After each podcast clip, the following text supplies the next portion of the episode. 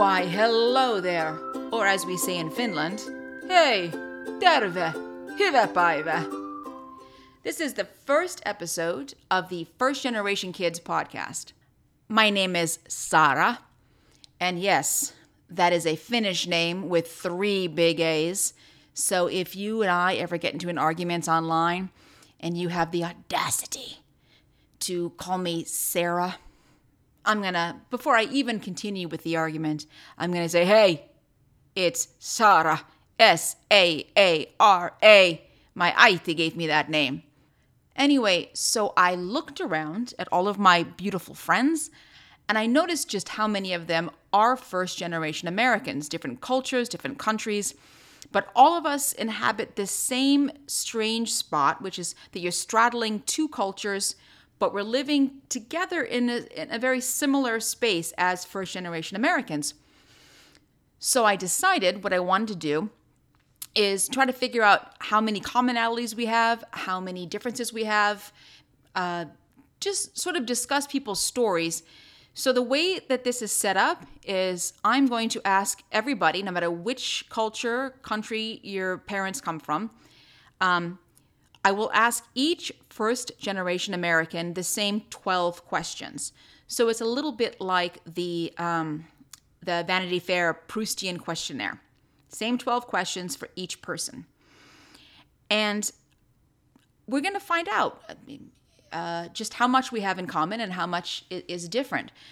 Um, and I want to say this there was one friend of mine who uh, I sent him the 12 questions because I was hoping he would take part.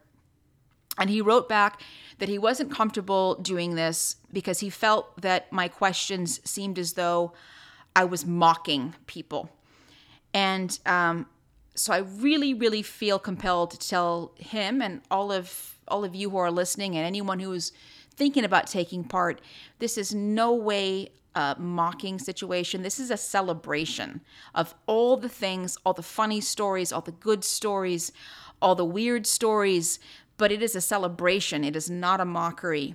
And yes, a lot of the stories that are being told are very, very funny.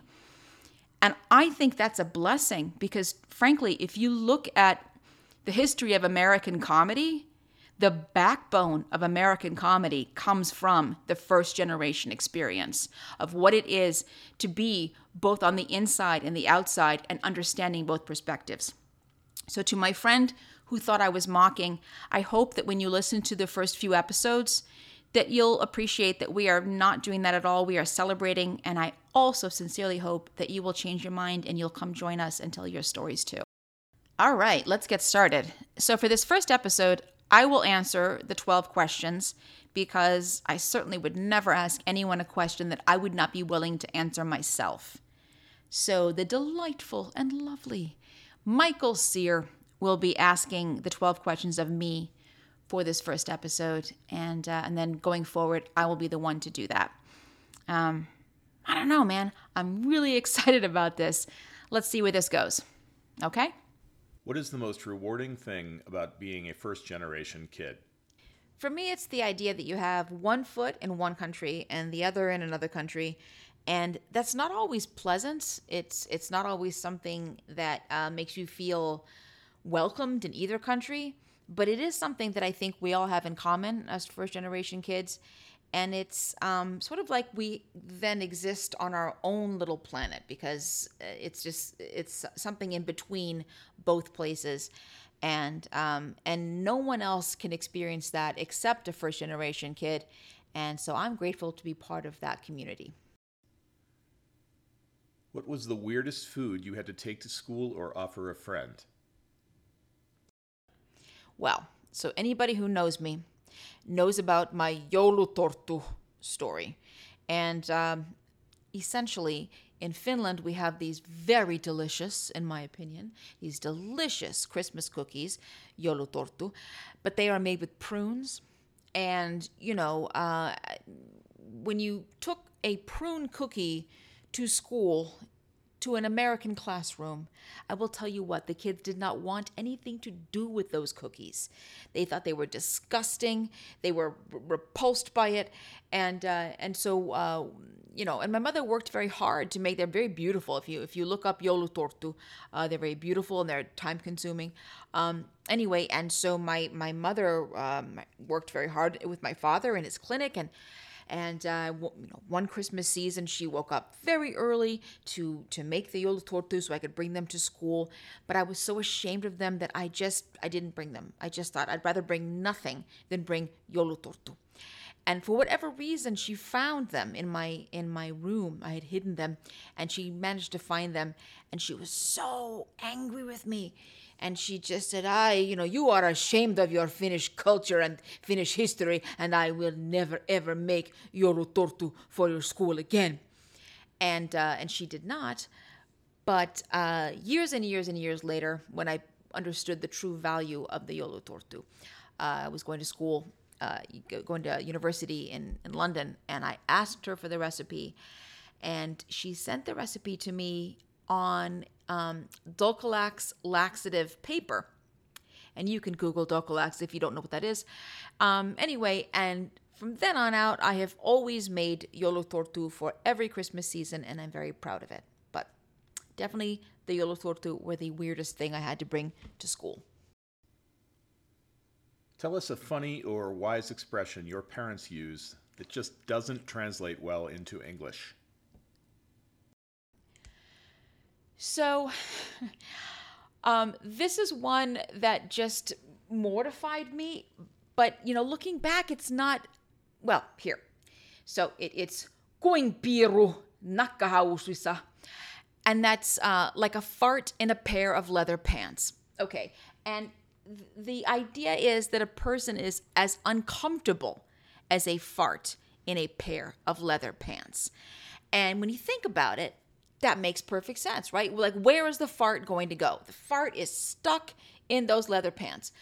But, you know, when somebody is using that kind of an expression and nobody knows that expression in this country, um, and they try to translate it, it's it doesn't quite work. And again, that's something that I think all of us first generation kids have in common. That even if you translate it, it's something that's such a different um, perspective that people think, what are you talking about? Like a fart in a pair of leather pants? What? How much do you identify with your parents' country? Very, very much so. And um, I remember very clearly when I was a, little kid. There was a Neil Simon movie. I forget which one it was because there was a time that Neil Simon could do no wrong, and there was just a ton of Neil Simon movies back to back to back. Anyway, it might have been chapter two. I'm not sure which one it was, but there's a line in the movie, and these two guys are talking, and um, the line is something along the lines of, uh, "Oh well, there are no ugly women in Sweden." They send them all to Finland. Well, my mom and I, we heard this, and my mom lost her mind.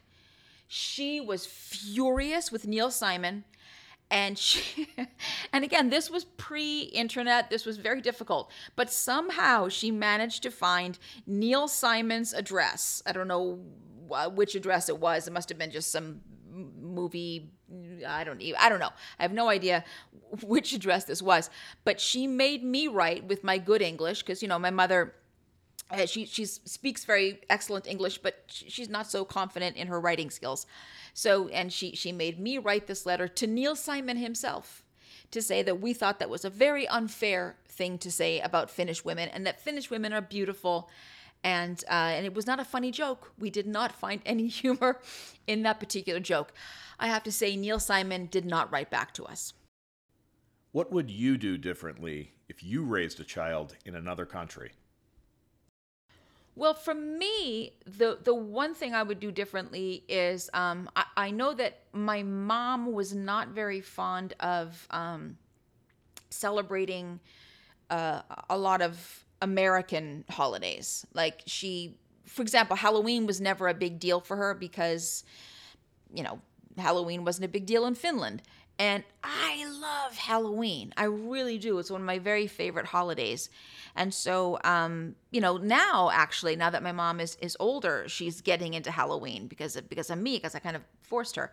But um, for, for me, if I were raising a kid in a different country, I would definitely want to celebrate those those um, particularly uh, th- th- those festivals and holidays that are about that country that are very special to that country, um, because I just think that's fun. I think it's a it gives you some special special value. Um, and you know, even actually as an American, it bugs me that we don't celebrate Mardi Gras in in this country, except for in New Orleans. Like Mardi Gras is a fantastic celebration.